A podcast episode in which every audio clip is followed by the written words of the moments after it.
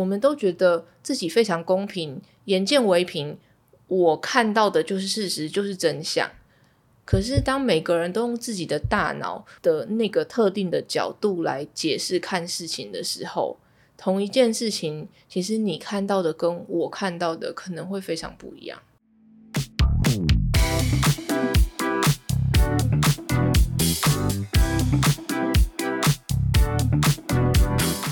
嗨，大家今天过得好吗？欢迎收听理科 PD。Hello，我是 Debbie。我们今天要聊一下一点点的生理学跟大脑为什么这么容易自我欺骗呢？你有问过我是谁？我为什么可以思考？我的想法从哪里来？这种浪漫的事吗？如果你今天是在神经生物学的课堂上面提问，教授就会淡淡的跟你说，你的想法都是从你大脑来的。如果你今天是在一个讲座，就是跟宗教有关的，或许比较灵性的，就会跟你说，你的想法是从你的心来的。你能辨认出哪些是你自己的想法，是靠你左侧大脑颅叶和内侧额叶皮质这些部位？我们今天呢，不是要来讲大脑的部位，而是来讲情绪在演化上的意义跟大脑的关系。大脑因为某种程度上，它有一些部分非常的原始，它没有办法判断你现在的压力来源到底是因为有一只老虎冲出来要吃你，还是你现在正为了明天的 deadline 在疯狂的赶稿。这些压力都是压力，我们知道它不一样，但我们的大脑不知道它不一样。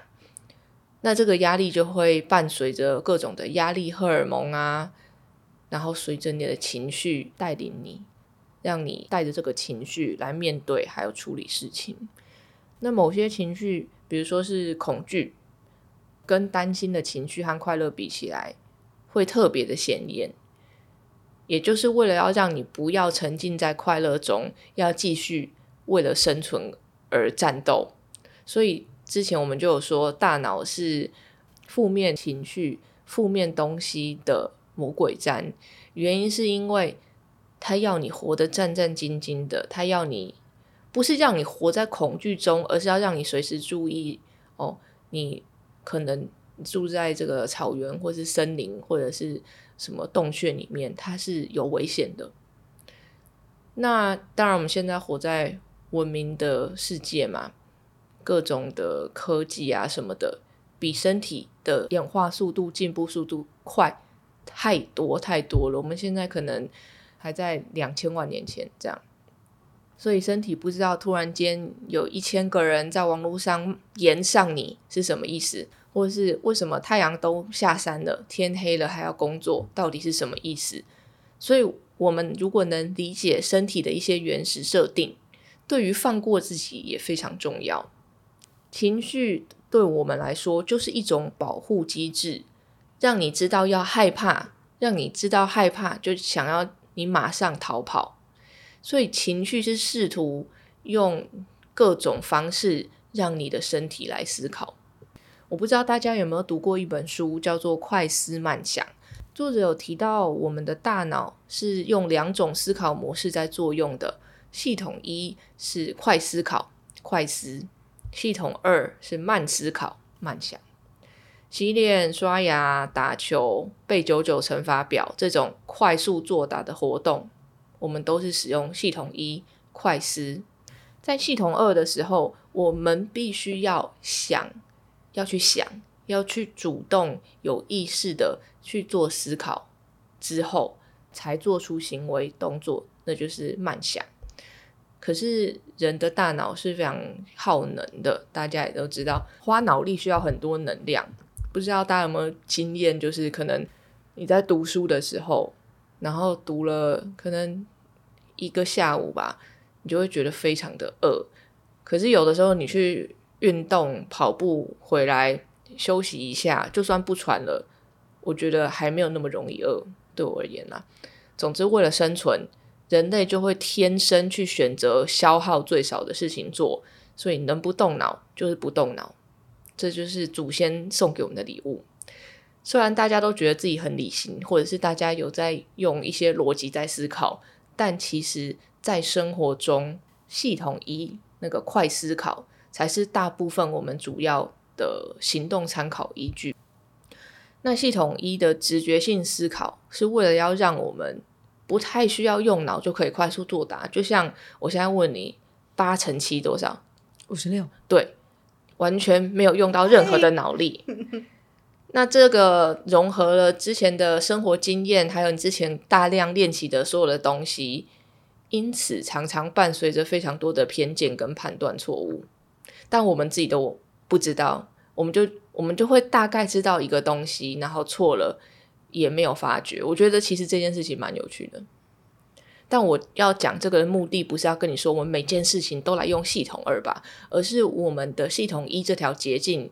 这个回路是可以被重新设定的，只要你想要的话。Neuroplasticity，大脑的可塑性，就是不管是你想要改变你直接反应的方式，或者是你要改变你看事情的方式，或者是甚至你要背一堆伦敦的地图，这些都会在你的大脑产生改变。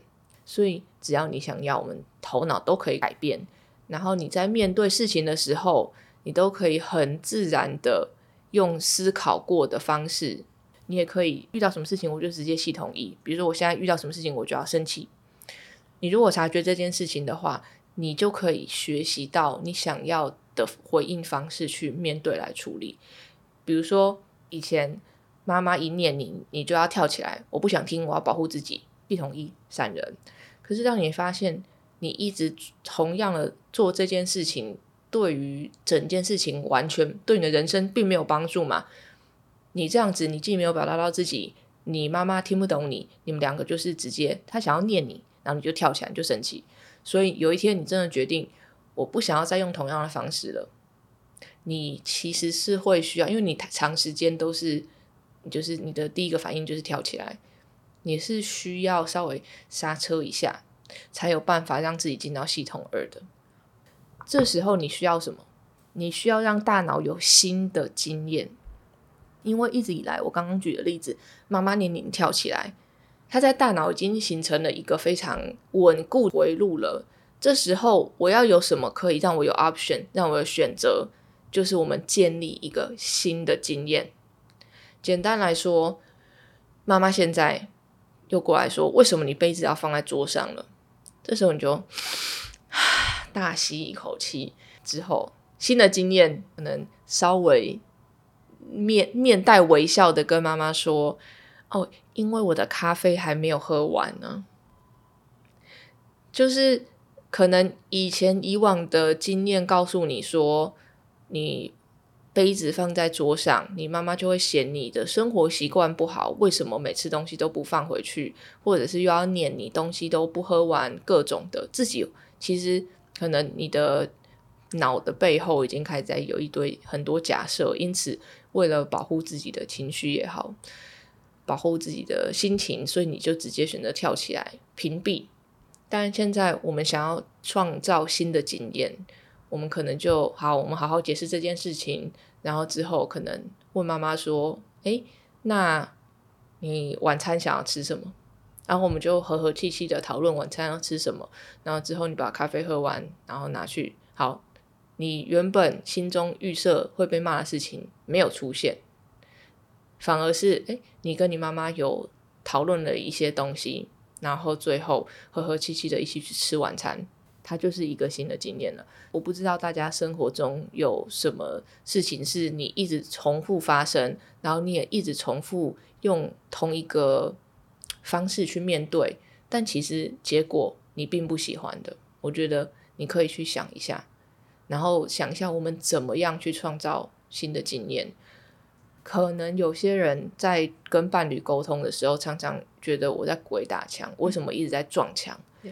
可是，如果观察到、观察一下，如果你把自己抽出来，当成一个在旁边的第三者的话，你可能会发现，对方提 A、B、C，你也一直回同样的 A、B、C，就两个人到最后就觉得算了，我跟你讲也没用，反正我都已经知道你会回什么了。那我们或许可以想办法，共同的跟你的。对象、你的老公、老婆、男女朋友去想，那我们可以怎么样一起创造出一个新的经验？之后我们让这个新的经验来代替我们之前那个我们都不喜欢的经验，因为这些新的经验、新的资料、新的记忆是可以被储存到你的神经元里面。你之后你就可以一直去选择那个新的回路，而不是走到旧的回路。我有一个 experience，我想要 share 是，像我儿子，他什么事情都用哭的方式来回应。那我跟他爸爸都是不喜欢听到哭声的人。他只要哭的时候，爸爸就会叫我说：“妈妈，你去处理一下。”那可是，在跟你工作之后，我就会开始慢慢的尽量去跟他用沟通的，而不是跟他说不要哭。就是一直叫他不要哭，然后不去了解他哭的原因缘由是什么。那我觉得像昨天就发生一个很好笑的事情，就是昨天在车上就是也是这样，因为密闭空间，我们两个又更爆炸。可是我还是尽量忍住我自己，然后跟他要沟通的。然后爸爸又开始，妈妈你处理一下。那那一刹那，我们全车都笑了。我也不知道为什么会开始笑，可是就是有我就有点疯到笑了。可是。慢慢回想，就觉得，哎，这也是一个蛮好笑的方式去改变。因为就是以前碰到弟弟哭，就是整个爆发，整个生气。可是现在反而我们可以 laugh it off，这有关联吗？我觉得有关联的是妈妈处理一下，这是你先生的新的经验，他照他请妈妈去处理一下，他得到一个对他来讲很好的结果，妈妈去处理了。是，那你因为你自己的新的经验是。你不可以再直接让小孩不要哭，因为其实让小孩不要哭是在否认他的情绪，告诉他你怎么可以有情绪，你不应该有这个情绪，长大之后会有非常多麻烦。那我们认同他的情绪，我觉得你很挫折，那我们可以来怎么做？你也改变了你的回路啊，就是你从原本的叫小朋友不要哭，到现在想要跟想要去。同理小孩哭的原因之后去解决它，我觉得可能一开始会觉得很困难，可是之后当小孩发现自己有情绪出来是被认同的、被看见的，他的安全感就会慢慢的被建立起来。之后或许你可以慢慢再跟他说：“我儿子他。”现在越来越越不哭了，一方面是因为他长大，一方面我跟他说：“宝贝啊，我知道你你挫折，那你要哭也没有关系。可是你或许可以想想看，说，嗯，我们有什么其他的方式可以也表达我们的情绪？你说不定说出来比用哭的你觉得舒服。那如果你觉得用哭的舒服，你就哭，你就大哭吧。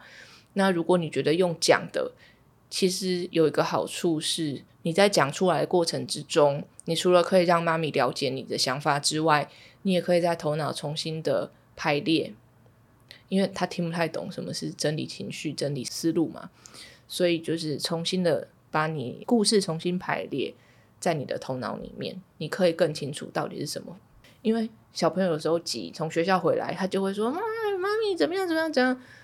那个顺序是有一点混在一起，我只听不懂。我就会说：“好。”我们慢慢的重新讲，是发生了什么导致这样子的结果？你要先跟妈咪讲前面，再跟妈咪讲后面，不然妈咪你先讲后面再讲前面，我会听不懂。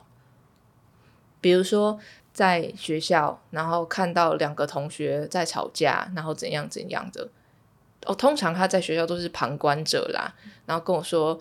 A 跟 B 吵架，然后 A 打了 B 啊，然后怎么样？后来你就会发现，可能是 B 先激怒 A 的。就是在小朋友世界里面，如果能带着他去还原一遍，然后跟他说，其实大人会怎么看？我觉得是蛮有趣的。我完全赞同。我觉得慢慢用沟通跟他方式跟他讲之后啊，我完全可以看到小孩一瞬间也是长大了，然后也会用这个方式来回复我们。如果像我以前都是对他大吼，跟他说“你不要再哭了”，他也会讲话非常大声，对他也会吼回去。对，可是现在他反而也会，比如说弟弟在哭，姐姐就会去抱抱弟弟，说“你哭没有关系，那你痛就哭”，或者是他们会用我们大人的回复方式去照顾对方。我觉得这个就是我开始训练他们用沟通方式回应的时候，比用情绪去回应还要好很多，就是这个原因。嗯，这让我想到，我下一集我想要聊一下怎么样好好的照顾自己，因为我最近在智商室发现，然后这个发现让我的心理师跟我同时大笑，就是我其实很难对自己讲出一些带着爱的话。就严重到我自己生病，我还问我自己说：为什么生病？世界上有这么凑巧的事情吗？一 要工作就会生病这样子。然后那时候心理师就突然话锋一转，他也没有说什么，他就说：那如果你儿子生病，你会跟他怎么讲？然后我就会马上说：哦，生病就要休息啊，就不要再工作了啊。然后突然间我恍然大悟，哇，我怎么有办法对自己这么严厉？可是对儿子这么带着爱，那心理师就会告诉我，希望我可以用对儿子说话的这这个心情对自己讲话。我才发现原来我就分裂了这么严重诶，就我这么平常这么编自己，可是对于儿子又有办法切换过去，而我现在要学的是把它切换过来。总之，我觉得有一集要聊，因为包含你都不是这样对你自己讲话的。你对你小孩，你小孩哭的时候，你会跟他这样子讲。可是如果你自己哭，你可能不是这样讲。对，我觉得这是我们需要花一集的时间来聊的。那知道说我们有办法创造新的经验，让我们以后选择这个新的回路，也就是新的回应方式之后，我们可以试着去找一下大脑里面这些回路里面有没有偏见在里面。不管你有没有找到大家常常讲的那个心，你要跟着你的心走，你要去感受你的心。在你还没找到之前，我们先来了解一下比较容易被了解的你脑海中的讯号。你的思维或许跟你想的不一样。知道这个之后，或许你对自己的情绪就会有另外一层看法。每天在你睁开眼睛。在你没有特别觉得自己在用脑的状况之下，接受了超级多外来的讯号，光、声音、温度、触觉、嗅觉、味觉，还有可能你自动导航等一下要做的事情，这些讯号全部综合在一起，就会变成你所看见的世界。你有没有试过，你一直盯着一个灯、一个光源之后，移开你的视线？然后看到白墙上面那个灯的残影还在。或许如果我们的眼睛够快，你也可以看得到以前的电视电影画面是一格一格，不是连续的。但是就是因为我们眼睛没这么快，所以我们的眼见不一定为凭，只是我们看不到、没看到、不想看到而已。不知道你有没有听过一个蛮有名的大猩猩实验？就是一个美国心理学家，请很多人去看一个影片，然后他会跟你说：“来，你来数穿白衣服的人一共传了几颗球，但你要忽略黑衣服的人传的球，然后叫大家去数。”最后，心理学家就问：“请问你有看到一只大猩猩吗？”结果有一半的人没有看到，但这只大猩猩在这一分钟影片里面，其实出现了好几秒。这个我们叫做注意力错觉 （illusion of attention），太专心导致你没看到，太专心在原本你被交代的那个任务上，所以你没有看到那个大猩猩。心理学家做的这个实验都可以展现注意错觉的话，我们在生活中是不是一定常常会遇到？但是我们根本不知道有这样的注意力错觉。然后很有趣的是，这边在。帮大家加两个常见的偏见，一个叫做确认偏见 （confirmation bias），它讲的是我们倾向去寻找解释，然后记住那些支持自己原本就有的信念和观点的证据。因为改变很痛苦，所以我会每次在收集证据的时候，我会去。收集跟我现在的信念比较像，跟我现在价值观比较像的证据，比如说这个人很爱运动，所以我就会去看 paper 的时候，我就会刻意去看运动对自己身体好的这些 paper 来看，不知不觉下，他去忽略了旁边可能有关联的说，哦，可能运动不适合生什么病的人等等的，就会让我们在不知不觉中少看了一些观点，就会觉得为什么同温层越来越厚？我真的有发现说，呃，非常多。比如说，我们在追踪的网红 KOL，你追的十个跟我追的十个可能重叠性超级低。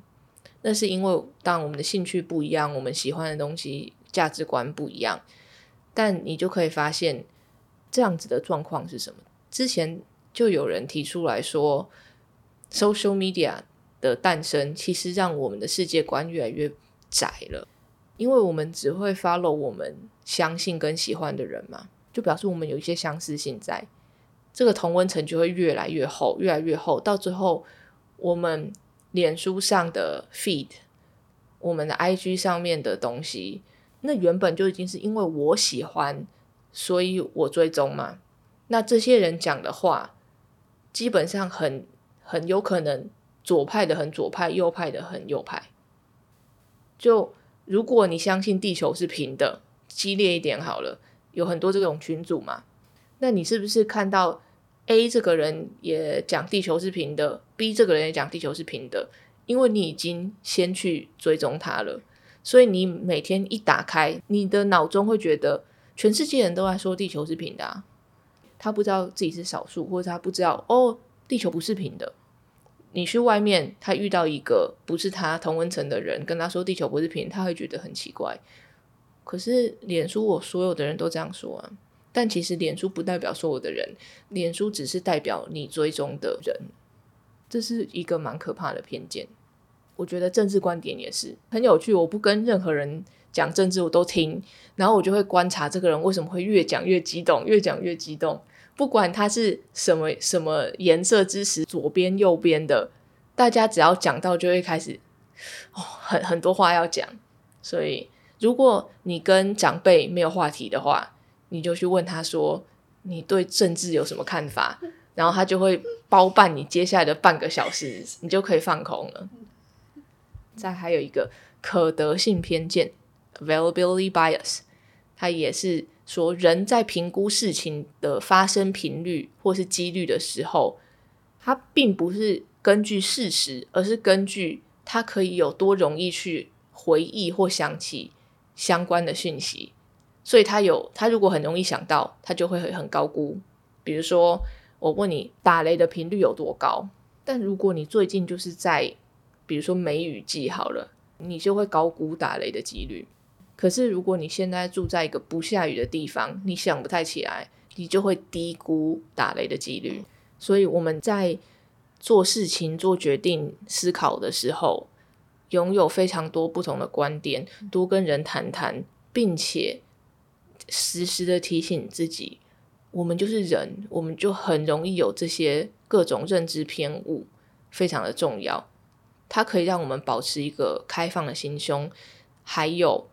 我们不会一直觉得我们就是对的，然后很难接受别人的看法。我现在都会觉得好，可能我现在我知道的东西，我曾经觉得百分之百的东西，说不定都是因为我看到什么，它可能只有八九成是是对的。那自从有这样之后，反而人家在讲跟你讲一件事情的时候，比如说今天有一个人真的跟我说地球是平的。我会想要先听听看他那个消息是怎么来的，他怎么得到的？你怎么会这么想？以前我会觉得说，你真的不要跟我讲这个，就是地球不是平的据点。但是现在我反而会有兴趣知道说，你怎么知道这件事情的？就让我想到你妈妈有一次传给你说，白萝卜不能跟酱油一起煮。对你刚刚讲那一段，我整个一直在想到你妈说白萝卜不跟酱油一起煮。啊，为什么？为什么会两个 一起煮会产生任何的毒物吗？我妈超级常就是 share 给我一些五花八门的未知识，然后我以前都直接说不要传给我，不要传给我，然后现在我都会稍微看一下，然后问他说你真的信哦？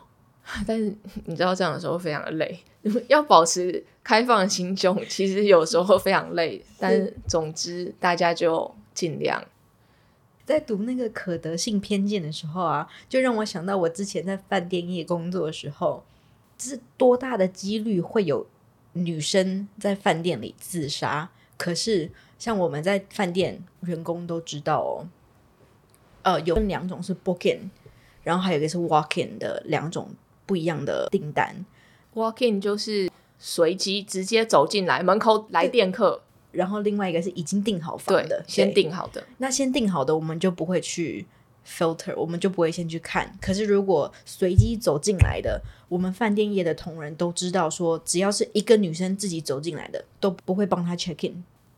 可是为什么是那一个男生走进来跟一个女生走进来呢？这就是不同了。如果看到女生就不行，男生还可以，因为女生自己在房间内的自杀率比较高。可是我真的觉得那。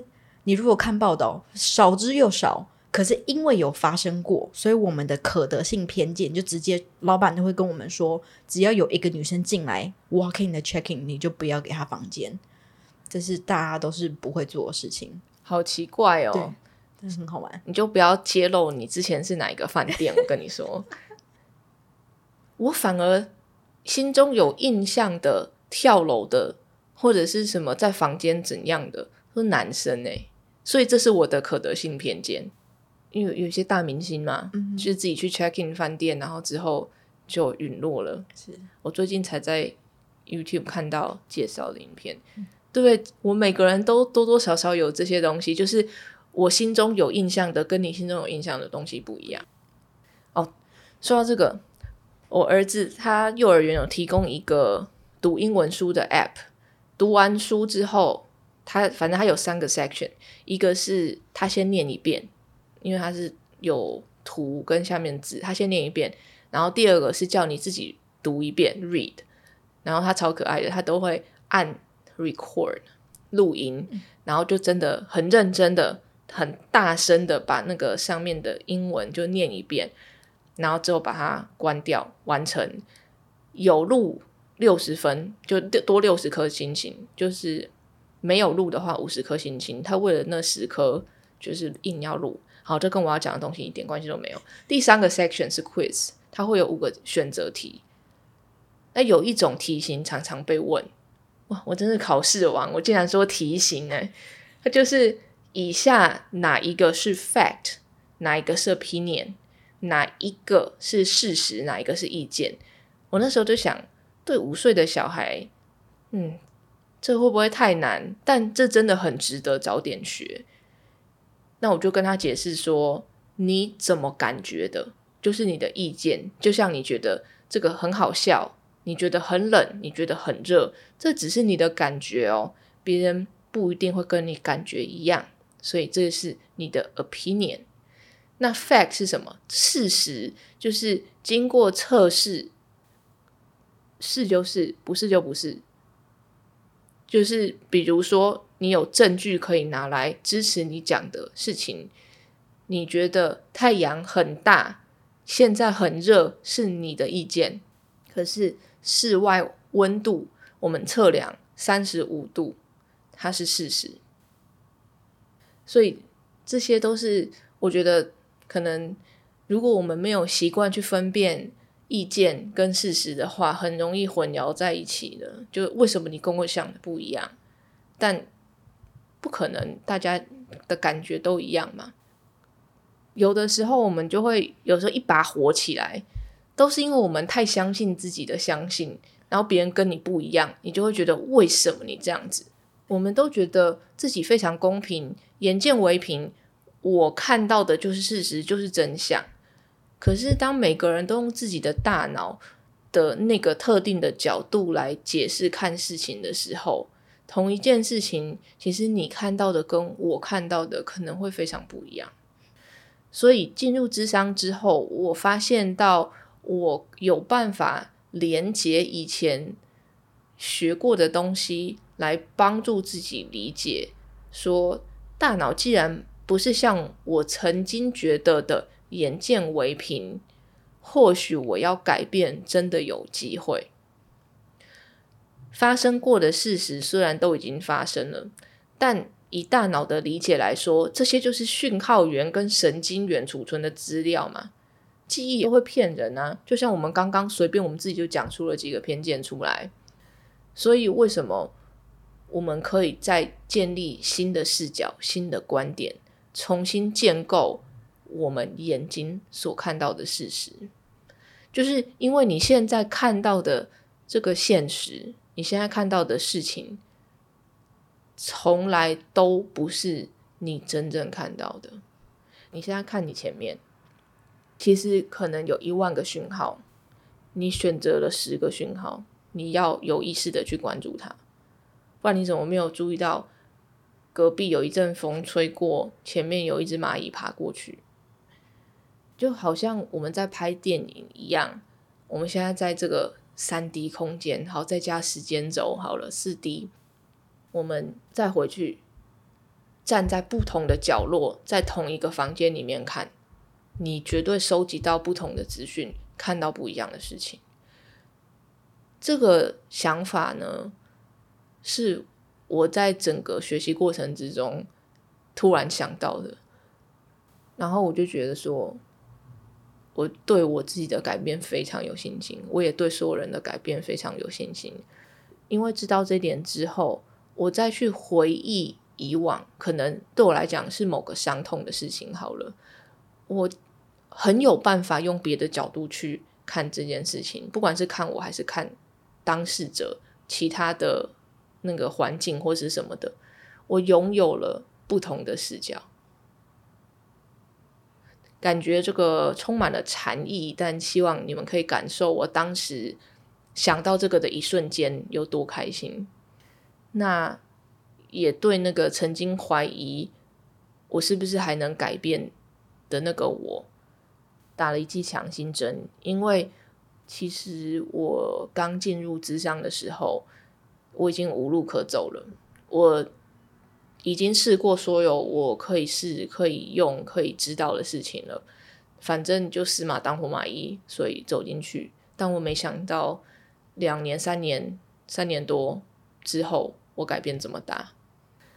如果你也想要改变你的旧回路，如果有些事情你不喜欢你现在的做法，你需要的或许就是花时间，还有你的意愿。你想要改变，都是有可能发生的。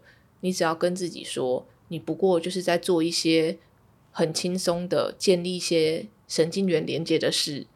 那这个是你出生的时候是个婴儿的时候就会了。那。古人讲的自知之明，心理学讲的后设认知 （metacognition） 都是指在观察自己之后，能思考并理解其中复杂的想法、情绪跟行为。meta 有超越的意思，超越你在思考的事，知道你现在在思考的事情。我们都是有机会在日常生活中在做一件讲白点就是反省，但是是用另外一个视角来反省。这个或许不知道对大家有没有帮助？我觉得蛮有趣的。你在放空的时候可以想一想，你在刷牙的时候，你在可能坐车的时候想一想，有什么不是那么喜欢、觉得麻烦的事情。但你却一直用同样的视角、同样的态度、同样的行为反应面对那件事情，那你有没有机会给自己一个机会，试试看新的方式呢？建立新的经验。最后要跟大家讲的是，改变的过程中不要对自己太苛责。我们不过就是一个会有生理反应、活生生的哺乳类罢了。